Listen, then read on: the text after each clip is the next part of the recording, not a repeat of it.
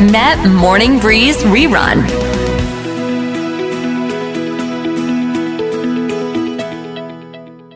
มาต้อนรับคุณแพทภาววิทย์กลิ่นประทุมกันนะคะ สวัสดีค่ะคุณแพทครับเดี๋ยวคุณปูเป้ครับท่านท่านผู้ฟังครับ ค่ะ โอ้โห ร้อนไหมคะ อากาศแถวบ้านคุณแพท โอ้ใช้ได้ครับใช้ได้เขาบอกว่านี่พระอาทิตย์กำลังจะตั้งฉากก็ต้องระมัดระวังนะคะ ยูวงยูวีรุนแรงเดี๋ยวจะสะสมเข้าไปในระดับ DNA ได้ วันนี้นี่น่าสนใจหัวข้อของเรา คุณแพทย์จะมาบอก10เรื่องเศรษฐกิจนะคะ ที่จะส่งผลต่อตลาดหุ้นอย่างรุนแรง ก็ต้องบอกว่าณตอนนี้เรื่องของการเมืองคึกคักมากคุณแพทย์โดยเฉพาะการที่แบบอะ จับหมายเลขพักหมายเลขสอสออะไรกันไปแล้วการเลือกตั้งที่กำลังจะเข้ามา มันเกี่ยวข้องด้วยไหมคะในเรื่องของเศรษฐกิจอะไรต่างๆ ที่มันจะทำให้ตลาดหุ้นเนี่ยผันผวน ก็เกี่ยวนิดหน่อย นิดหน่อย แต่ค่ะการเลือกตั้งบ้านเราเหมือนการกระตุ้นเศรษฐกิจอืคุณปูเป้มใช่ไหมค่ะที่บ้านบ้านเรามีการกระตุ้นเศรษฐกิจก็ทุก ๆ บ้านได้ตังค์กันนิดหน่อย อุ๊ยอันนี้ก็อืมเนาะ อืมอะอย่าอย่าอย่าพูดถึงมันลึกซึ้งมันเรามามาเรื่องเศรษฐกิจดีกว่าใช่เราไม่พูดไม่พูดคุณแพทย์แต่เมื่อกี้คุณแพทย์พูดนะดิฉันไม่ได้พูดอะไรนะคุณผู้ฟัง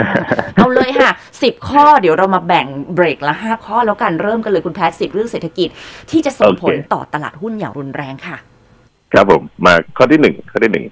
คือดอกเบี้ยขาขึ้นของอเมริกานะครับถามว่านี่มันจะส่งผลยังไงนะครับ ซึ่งเฟดขึ้นดอกเบี้ยเนี่ยเขาขึ้นเพื่อสู้เงินเฟ้อ นะครับพอขึ้นดอกเบี้ยเนี่ย สิ่งที่จะเกิดขึ้นก็คือว่าเงินเนี่ยมันจะไหลไปที่อเมริกา และประเทศที่เป็น emerging market อะคุณกุเป้ค่ะอาจจะมีปัญหาเรื่องค่างเงิน อ่า คือประเทศที่ส่งออกประเทศอะไรต่าง ๆ เนี่ย พอพอมีปัญหาเนี่ย มันมันก็จะแบบเนี่ย มันก็จะมีผลกระทบทำให้ค่าเงินประเทศต่างๆ เนี่ยอ่อนลงนะครับ อันนี้ผลกระทบข้อที่หนึ่งนะครับข้อที่สองข้อที่สองวิกฤตในสินทรัพย์เนี่ยจะสลับกันไปนะครับ คือเวลาลดสภาพคล่องเนี่ย เวลาเงินเนี่ยมันมันไหลกับอเมริกาแล้วแล้วก็ลดอาการขึ้นดอกเบี้ยเนี่ย มันมันมันคือการลดสภาพคล่องของระบบการเงินนะครับ ซึ่งถ้าดอกเบี้ยมันถูกๆคุณเป้แบงก์ก็จะปล่อยกู้เยอะถูกไหมแต่พอดอกเบี้ยมันสูงเนี่ย แบงก์ก็จะปล่อยกู้น้อย คนก็ไม่อยากกู้เหมือนกันนะครับ คือพอเกิดขึ้นเนี่ย เงินมันจะเริ่มฝืดคุณเป้พอมันพอมันฝืดปั๊บเนี่ย ไอ้สินทรัพย์เนี่ยที่เคยแบบฟูๆเนี่ย มันก็จะเกิดวิกฤตขึ้นมานะครับ ซึ่งจริงๆก่อนหน้านี้เราก็เห็นเนาะอย่างบิตคอยก็โดนไปหนึ่งครั้งแล้วค่ะนะครับนั่นหนึ่งครั้งนะนั่นแค่หนึ่งครั้งนะหรือสินทรัพย์ต่าง ๆ อย่างตลาดหุ้นเนี่ยก็จะก็ก็ใช่นะบางตัวก็ผลกระทบก็คือว่าอยู่ดีก็ลงอย่างรุนแรงปีนี้เนาะใช่นะครับ โดยที่หลายคนแบบเฮ้ยมันมันก็ดีนะ บริษัทก็ยังดีอยู่นะครับ แต่ว่านี่แหละ ผลของสภาพคล่อง มันหายไปนะครับ มันก็จะเกิดวิกฤตในสินทรัพย์ ดังนั้นเวลาสินทรัพย์อะไรที่ราคาดีๆ ผมแนะนำขายบ้างก็ได้นะครับมตอนนี้อย่าไปแบบโอ้โหเฮ้ยเหมือนตอนก่อนอารมณ์จะค้างนะคุณเป้ประมาณสักค่ะสี่ห้าปีที่แล้ว อะไรก็ขึ้นโอ้โหทุกอย่างขึ้นหมดเลยอะไรอย่างเงี้ยอ่านะครับอ่า อันนี้ไม่ใช่ละไม่ใช่ละอืมนะครับค่ะมาข้อที่สามเงินสดสำคัญเพื่อรอซื้อสินทรัพย์ในราคาถูกนะครับค่ะในต อนเนี้ยเป็นต้นไปเนี่ย สิ่งที่จะเกิดขึ้นนี่ผมบอกก็คือว่าสินทรัพย์มันจะเกิดวิกฤตเรื่อยๆนะครับ ดังนั้นสิ่งที่เราต้องมีคือเงินสดนะครับ หลายคนถามว่าอ้าวแล้วเอาเงินจากไหนอะนั่นน่ะก็สิคือ ตอนเนี้ยเราก็ต้องมองว่าสมมติว่าเรามีสินทรัพย์อะไรแล้วราคามันขึ้นมาดีบางทีเราต้องแบ่งขายหมูเป้เพื่อถือเงินสดบ้างนะครับ แล้วเงินสดเนี้ยพอสินทรัพย์ตัวไหนเกิดวิกฤตเราก็จะกระโดดเข้าไปซื้อสินทรัพย์ตัวนั้น นะครับ ซึ่งซึ่งตรงนี้แหละก็จะกลายเป็นโอกาส คือที่บอกในวิกฤตมีโอกาสไหมวิกฤตแบบนี้แหละนะครับ แต่เราต้องมีเงินสดบ้าง บางคนก็มีเงินสดนะแต่ก็กอดไว้ตลอดก็ไม่ได้นะเพราะวิกฤตแบบแบบอย่างเงี้ยนะครับ มันเป็นมันเป็นโอกาสในตัวนะครับซึ่งเงินสดเนี่ยถ้าเกิดเรามีเนี่ยในเวลาที่สินทรัพย์ไหนเกิดวิกฤตเนี่ยมันก็เป็นจังหวะในการที่เราเนี่ยควรกระโดดเข้าไปซื้ออ่า ได้ราคานะครับดีเนาะใช่ใช่ค่ะ ข้อที่สี่ ต้องหลีกเลี่ยงธุรกิจที่ไม่ทำเงินนะครับ ก่อนหน้านี้มันเป็นยุคทองของสตาร์ทอัพคุณบูเป้สังเกตไหมแต่ก่อนใครก็บอกโอ้คุณต้องมาไอทีคุณต้องแบบสตาร์ทอัพคุณต้องแบบว่าโอ้โห disruption ไอทีอ่านี่ไม่อยากจะเมาท์ดิฉันชื่อซื้อกองทุนที่เกี่ยวกับไอทีร่วงกรูดโอ้โหใช่ใช่เหตุผลก็เลยรู้ไหมคุณบูเป้นะครับคือก่อนหน้านี้อย่างที่บอกเงินดอกเบี้ยต่ำเนี่ย เงินมันสะพัดถูกไหมคนก็ไปกู้มาค่ะแบบ อย่างอย่างกู้อเมริกากู้อะไรที่แบบว่าอืมแทบไม่มีดอกเบี้ยเลยคุณเป้ค่ะถูกมาก แล้วก็เอาเงินมาใส่สตาร์ทอัพ ที่เขาบอกไปไป burn อะ burn cash อะอ่าสตาร์ทอัพก็เฟื่องฟูไงสามารถแบบว่า เนี่ยซื้อลดราคาให้ลูกค้าแบบไม่เราก็งงว่าเอ๊ะเราซื้อของเขาจะกำไรได้ไง จริงไม่ใช่มันมีคนอัดฉีดเงินเข้ามานะครับ ซึ่งจากตรงนี้ต้นไปเนี่ย ไม่มีแล้วคุณเป้มันมีแต่เงินคนที่จะดึงกลับดังนั้นสตาร์ทอัพเนี่ยจะมีปัญหา นะครับ แต่ตัวที่มีปัญหาคือตัวที่ไม่ทำเงินนะแต่สตาร์ทอัพที่ทำเงินเนี่ยจริง ๆ แล้วจริงๆเราจะพูดได้เนาะสตาร์ทอัพค่ะกับ SME ต่างกันตรงที่ว่า SME เนี่ยทำเงินใน day one ไม่งั้นเจ๊งแน่นอน เพราะไม่มีใครเอาเงินมาใส่ค่ะถูกไหมครับนั้นโมเดลต้องกลับมาที่ SME นะครับ ข้อที่ห้าข้อที่ห้าค่าครองชีพพื้นฐานจะแพงขึ้นเรื่อยๆ อันนี้อันนี้ต้องระวังเลยนะครับ แล้วก็เกิดขึ้นทุกประเทศด้วยนะครับ อาหารพลังงานยารักษาโรค ของจำเป็นนะครับ ตอนนี้จะแพงขึ้นเรื่อยๆ ต้องต้องเตรียมตัวให้ดีนะครับ ว่าหลังจากนี้ไปเนี่ย มันจะเริ่มของต่างๆเหล่าเนี้ยมันจะสูงขึ้นไปอีกนะครับ อะ อันนี้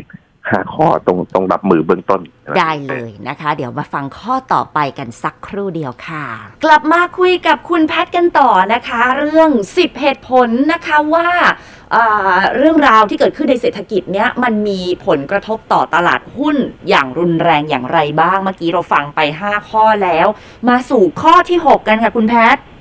ครับข้อที่หก PE รวมของตลาดเนี่ยจะลดลงต้อง select pay นะครับ หมายความว่าไง หมายความว่าตลาดหุ้นเนี่ยจะไม่ง่ายเหมือนเดิม คือก่อนหน้าเนี้ยนะครับ ถ้าเราดูเนี่ยคุณบุฟเป้เวลามานี่ก็โหมากันหลับตาซื้อก็กำไรทุกคนนะครับ แต่หลังจากนี้คุณบุฟเป้ไม่ใช่แล้วนะครับ เวลามาเนี่ย มันมันมันมันไม่มาแบบแต่ก่อนอะ มันไม่มาเป็นแผงอะนะครับ มันมามันก็มาเป็นตัวตัวนะครับ เราต้องเลือกดูดีๆนะครับ ส่วนจะรอให้มันตกทั้งแผงเนี่ย ผมว่าก็ยากเหมือนกันนะครับ มันเหมือน lost decade เนาะคือช่วงช่วงเนี้ยเป็นช่วงที่จะดีก็ไม่ดี จะแย่ก็ไม่แย่นะครับ อันนี้คือภาวะในปัจจุบันนะครับค่ะข้อที่เจ็ดธุรกิจที่หนี้เยอะและ capital intensive เนี่ยจะเหนื่อยนะครับอืมหนี้เยอะเนี่ยอันรู้อยู่แล้ว ส่วน capital intensive เนี่ยก็คืออะไรคือธุรกิจที่ใช้เงินลงทุนเยอะคุณบุฟเป้อืมนะครับ ก่อนหน้าเนี้ยง่าย เพราะหนึ่งที่บอกอะเงินสะพัด ดอกเบี้ยถูกค่ะนะครับ อ่า ดอกเบี้ยถูก สมมติยกตัวอย่างนะคุณบุฟเป้กู้ที่ดอกเบี้ยหนึ่งเปอร์เซ็นจ่ายดอกเบี้ยปีละพันล้านอืมตอนนี้ดอกเบี้ยสมมติห้าเปอร์เซ็นคุณค่ะบุฟเป้จ่ายห้าพันล้านนะครับค่ะคุณเป้นึกภาพออกไหมว่ามันมันห้าเท่าห้าเท่าอืนะมคือจากที่เคยจ่ายดอกเบี้ยมาอะเราคนส่วนใหญ่เนี่ยเอาเอาผมยกอย่างคนธรรมดาแล้วกันสมมติว่าค่ะเราคนทั่วไปนะ เรากู้ซื้อบ้านเนี่ย ค่ะส่วนใหญ่ก็กู้เต็มอยู่แล้ว ถูกไหมคุณเป้ค่ะเราก็กู้จ่ายเช่น สมมติดอกเบี้ยเท่าไหร่ไม่รู้ว่าคนไม่ได้สนหรอก คือสมมติเราเราเราเราเราทำกู้ซื้อบ้านตอนดอกเบี้ยประมาณสักหนึ่งเปอร์เซ็นเนาะในช่วงที่เราเราก็จะคำนวณรายรายรายได้ของเราว่า เอ๊ะพอจ่ายเท่าไหร่ สมมติเราจ่ายแบบเดือนละโอ้เต็มที่แล้วเดือนละห้าหมื่นคุณเป้อ่านี่อ่านี่ก็จะจ่ายมาเต็มที่อะเดือนห้าหมื่นอืมแต่ถ้าดอกเบี้ยขึ้นห้าเท่าคุณเป้จากห้าห้าหมื่นเนี่ย มันกลายเป็น สองแสนห้าอย่างเงี้ยคุณโอ้เป้ยแล้วแล้วถามว่ารายเดือนน่ะ คือเงินเดือนของคนปัจจุบันเนี่ย มันมันอื้อหือมันไม่ได้นะคุณแพทย์นี่ไงคุณเป้อันนี้คือสิ่งที่กำลังจะเกิดขึ้นว้ายนะครับ ในในภาพใหญ่ฮะอันเนี้ยผู้ซื้อบ้านก็ก็กระทบอืมนะครับแล้วธุรกิจก็จะกระทบเหมือนกันคุณเป้ค่ะถามว่าธุรกิจกับคนปกติเนี่ย ไม่ได้ต่างกันนะอืมนี่นิสัยอ่าเรียกอะไรวินัยทางการเงินอะไรนี่ก็ไม่ได้ต่างกันเหมือนกันค่ะ นะครับเรากู้สุดเท่าที่เศรษฐกิจจะให้ แต่เผอิญเศรษฐกิจมันเปลี่ยนอย่างฉับพลันเนี่ยมันเหมือนแบบเหมือนตอนนี้อากาศมันแบบโอ้โหเปลี่ยนแบบรุนแรงและคนยังไม่ได้ตั้งตัวมตอนนี้อเมริกาเริ่มพังแล้วแต่บ้านเรายังยังไม่ได้ขึ้นนะโหค่ะค่ะคือของเราอะ เดี๋ยวเดี๋ยวเราก็ต้องขึ้นไงแต่ถามอ่าว่าวันเนี้ยมีคนเนี่ยถามว่าตอนนี้ทุกคนรู้สึกอะไรไหมผมว่ายังไม่รู้สึกไงเพราะมันยังไม่ขึ้นค่ะแต่พอขึ้นปั๊บเนี่ย จะปรับตัวไม่ทันเหมือนอเมริกา คราวนี้ก็จะแบบอ่าบ้านก็จะเริ่มแบบโอ้ให้เงินให้แบงก์ยึดไปโหนะครับอันค่ะอันเนี้ยกำลังจะเกิดขึ้นนะครับ ข้อที่แปดข้อที่แปดธุรกิจที่จับคนรวยเป็นจุดที่ปลอดภัยนะครับ คือจากวิกฤตแบบเนี้ยคุณเป้คนที่ได้รับผลกระทบน้อยสุดเนี่ยจริงๆก็คือฟังมันก็มันก็ปกตินะทุกวิกฤตคนรวยก็เนี่ยไปลอยตัว อืมก็ลอยตัวนะครับ ดังนั้นไอ้ธุรกิจที่บอก select มองดูว่าน่าสนใจเนี่ย ก็เป็นธุรกิจที่เกี่ยวกับที่จับตลาดค่อนข้างตลาดบนนะนะครับ เช่นแบบพวกสุขภาพอะไรพวกเนี้ยพวกความงามนะครับ อะไรที่มันเป็นของเช่น เนี่ยเองอ่าถ้าท่านในต่างประเทศชัดๆอย่างเงี้ยพวกค่ะแบรนด์เนมอย่างเงี้ยอ่านะครับอ่าหรือว่ายิ่งยิ่งขึ้นคนยิ่งซื้ออ่าเหมือนเหมือนใช่ไหมยุคนี้คนเริ่มใส่ใจตัวเองอยากดูอ่อนชะลอวัยอะไรอย่างเนี้ยเนาะคุณแพทธีมนี้มันกำลังมาเลยนะ ทั้งหญิงทั้งชาย ใช่ใช่ พวกสินค้าพวกแบบว่าอ่ามีมีแบรนด์มีอะไรต่างๆพวกเนี้ยก็โอ้โห มันสบายคุณเป้ถูกไหมคือถ้าเทียบกับสมัยก่อนน่ะโอ้โหเดี๋ยวนี้ขึ้นราคาจนแบบว่าชิ้นหนึ่งนี่ผมว่าขายชิ้นหนึ่งนี่คือผลิตได้พันชิ้นอะมาข้อที่เก้าใช่ไหมคุณเป้ใช่ค่ะ ประเทศ emerging market จะต้องระวังวิกฤตค่าเงิน นะครับ ประเทศ emerging market ที่เราคุยไปเมื่อกี้นะครับ เช่นอะไรเช่นอย่าง ผมยกตัวอย่างเช่นเวียดนามนะครับ หรืออย่างประเทศอย่างอ่าพวก emerging ทั้งหมดนี่แหละนะครับ ที่กำลังเติบโตกำลังเติบโตนะครับ คือถามว่าสิ่งที่เกิดขึ้นก็คือว่า พอเงินมันเนี่ยพอดอกเบี้ยมันขึ้นเนี่ย นักลงทุนเนี่ย บางทีต้องถอนคือถอนเงินจากตลาดเหล่านี้เพื่อเอาไปคืนไง เพราะดอกเบี้ยมันสูง คือกู้กู้มาตอนแรกกู้มาถูกถูกไหมก็ลงทุนมั่ว คราวนี้ดอกเบี้ยมันขึ้นงูเป้โอ้อย่างนี้จะจ่ายดอกไม่ไหวแล้ว ก็ดึงเงินออกจากตลาดพวกนี้อย่างรุนแรงนะครับ ซึ่งมันจะจะเกิดผลกระทบนะครับ ก่อนหน้านี้ประเทศไหนที่มีเงินไหลเข้าเยอะ เช่นเวียดนาม อินโดอย่างเงี้ยนะครับ หรือประเทศต่างๆที่ที่ต่างประเทศเนี่ยนักทุนต่างชาติเนี่ยมีความสำคัญมากๆเนี่ย ประเทศพวกนั้นจะเหนื่อยมากๆนะครับ ถามว่าแล้วบ้านเราล่ะ บ้านเราโชคดีหน่อยคุณเป้ก่อนหน้านี้นักนักลงทุนนี่คือแบบมองบ้านเราไม่ค่อยน่าลงทุน เงินเราคือพูดง่ายเงินในประเทศค่อนข้างเยอะมากกว่านะครับทำให้อย่างตลาดบ้านเราถามว่าไม่ได้กระทบเท่าเขาเนาะนะครับ ซึ่งประเทศอย่างพวกนี้ที่บอก emerging market ก็ต้องระวังเรื่องการวิกฤตค่าเงินนะครับวิกฤตค่าเงินเนี่ย ถ้าส่งผลคืออะไรคือบริษัทที่กู้ต่างประเทศด้วยนะครับ ถ้าบริษัทกู้ต่างประเทศมันจะเกิดแบบปี 97 บ้านเรา นะครับเหมือนวิกฤตต้มยำกุ้งอะคือสมมติกู้ต่างประเทศ บริษัทไปกู้ต่างประเทศมาหมื่นล้านนะครับพอเกิดวิกฤตคุณต้องเป็นหนี้อยู่ห้าหมื่นล้านอย่างเงี้ยพังค่ะเลยนะครับ ข้อสิบข้อสิบเมื่อวิกฤตผ่านไปจะพบว่าสินทรัพย์จะราคาเพิ่มขึ้นไปอีกนะครับแปลว่าอะไรแปลว่าที่พูดมาทั้งหมดเนี่ยเรากำลังอยู่ท่ามกลางวิกฤตคุณเป้อืมแต่วิกฤตครั้งเนี้ย ไม่ได้บอกให้ให้เราแบบว่า คือ อยากกลัวจนเกินไปนะครับเพราะในวิกฤตเนี้ยผมเชื่อว่าอย่างที่บอกอะข้อที่ผ่านมาเนี่ยก็คือในวิกฤตเนี้ยจะมีโอกาสซ่อนอยู่ดังนั้นถ้าเรามองหาโอกาสในระหว่างวิกฤตเนี้ยเจอเนี่ยผมว่าอันเนี้ยคือโอกาสครั้งต่อไปนะครับ ก็ต้องพูดง่าย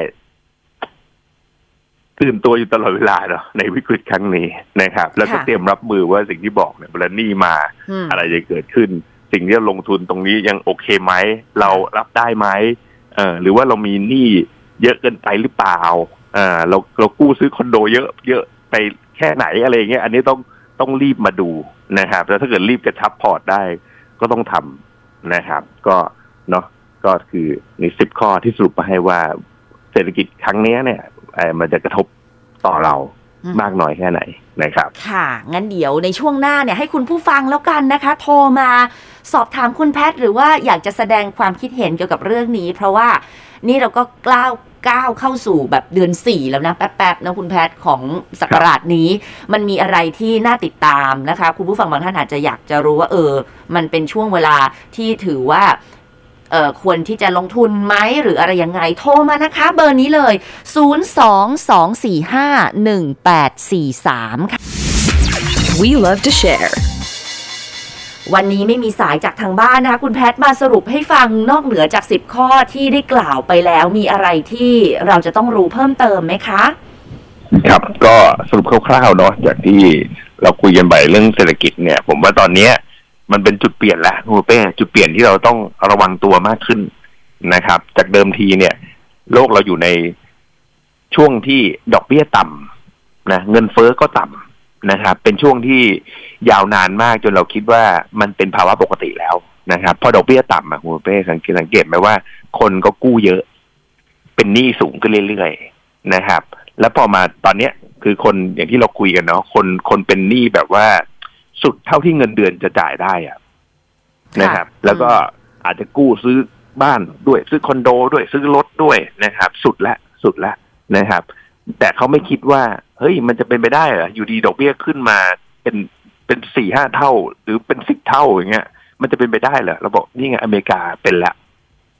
นะครับลองนึกถึงภาพว่าคนอเมริกาตอนเนี้ยเขาเป็นยังไงบ้างเนี่ย เราก็เริ่มเห็นแล้วว่าแบบว่าไม่ไหวนะครับ ก็ตรงเนี้ยแหละถามว่า สุดท้ายแล้วมันก็ต้องมาถึงบ้านเราเนาะมันเหมือนเป็นสึนามิที่ไล่มาเรื่อยๆนะครับ ซึ่งตรงเนี้ยต้องต้องระวังตัวว่า ถ้าถึงตรงนั้นเนี่ยจะถึงจุดมันไม่ได้รอให้ถึงจุดนั้นหรอกนะครับ กว่าจะถึงค่ะตรงถึงตรงนั้นนี่ก็มันเหมือนก็บอกวิกฤตมันต้มกบนะนะครับ น้ำร้อนขึ้นเรื่อยๆ แต่เราไม่รู้สึกไงแล้วก็ทนได้เรื่อยๆ ทนได้เรื่อยๆสุดท้ายแล้วพอน้ำมันเดือดปั๊บกบตายเลยนะครับ เราก็คือกบตัวนั้นแหละนะครับ ซึ่ง ในในวิกฤตรอบเนี้ยก็ต้องผมว่าต้องพยายามลดหนี้ลงนะครับ แล้วก็คอนเซอร์ t ทีฟมากขึ้นนะอย่างอย่างที่บอกอะว่าเวลาลงทุนเราก็ต้องมองมองหาอะไรที่มันมัน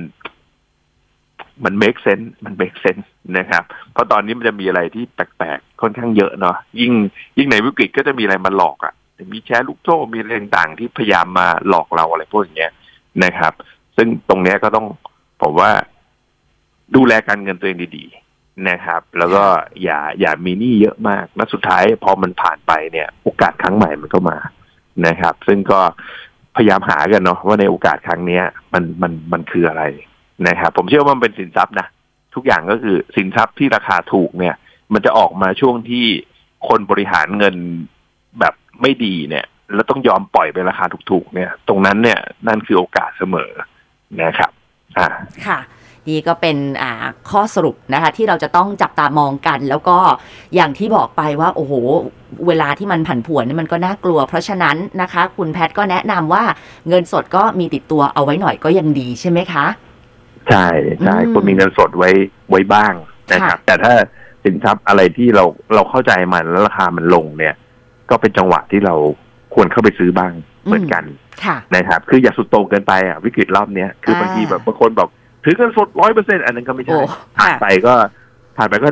เหมือนเราไม่ได้โอกาสเลยเลยอ่านะครับ หรือแบบโอ้โหมีหุ้นร้อยเปอร์เซ็นอืมหรือแบบมีคริปโตร้อยเปอร์เซ็นอะอันนี้ก็เวอร์เกินไปค่ะนะครับค่ะอ่าทางสายกลางดีที่สุดวันนี้ขอบคุณคุณแพทย์มาก ๆ เลยนะคะ ครับผม สวัสคดีรับค่ะ We love to share.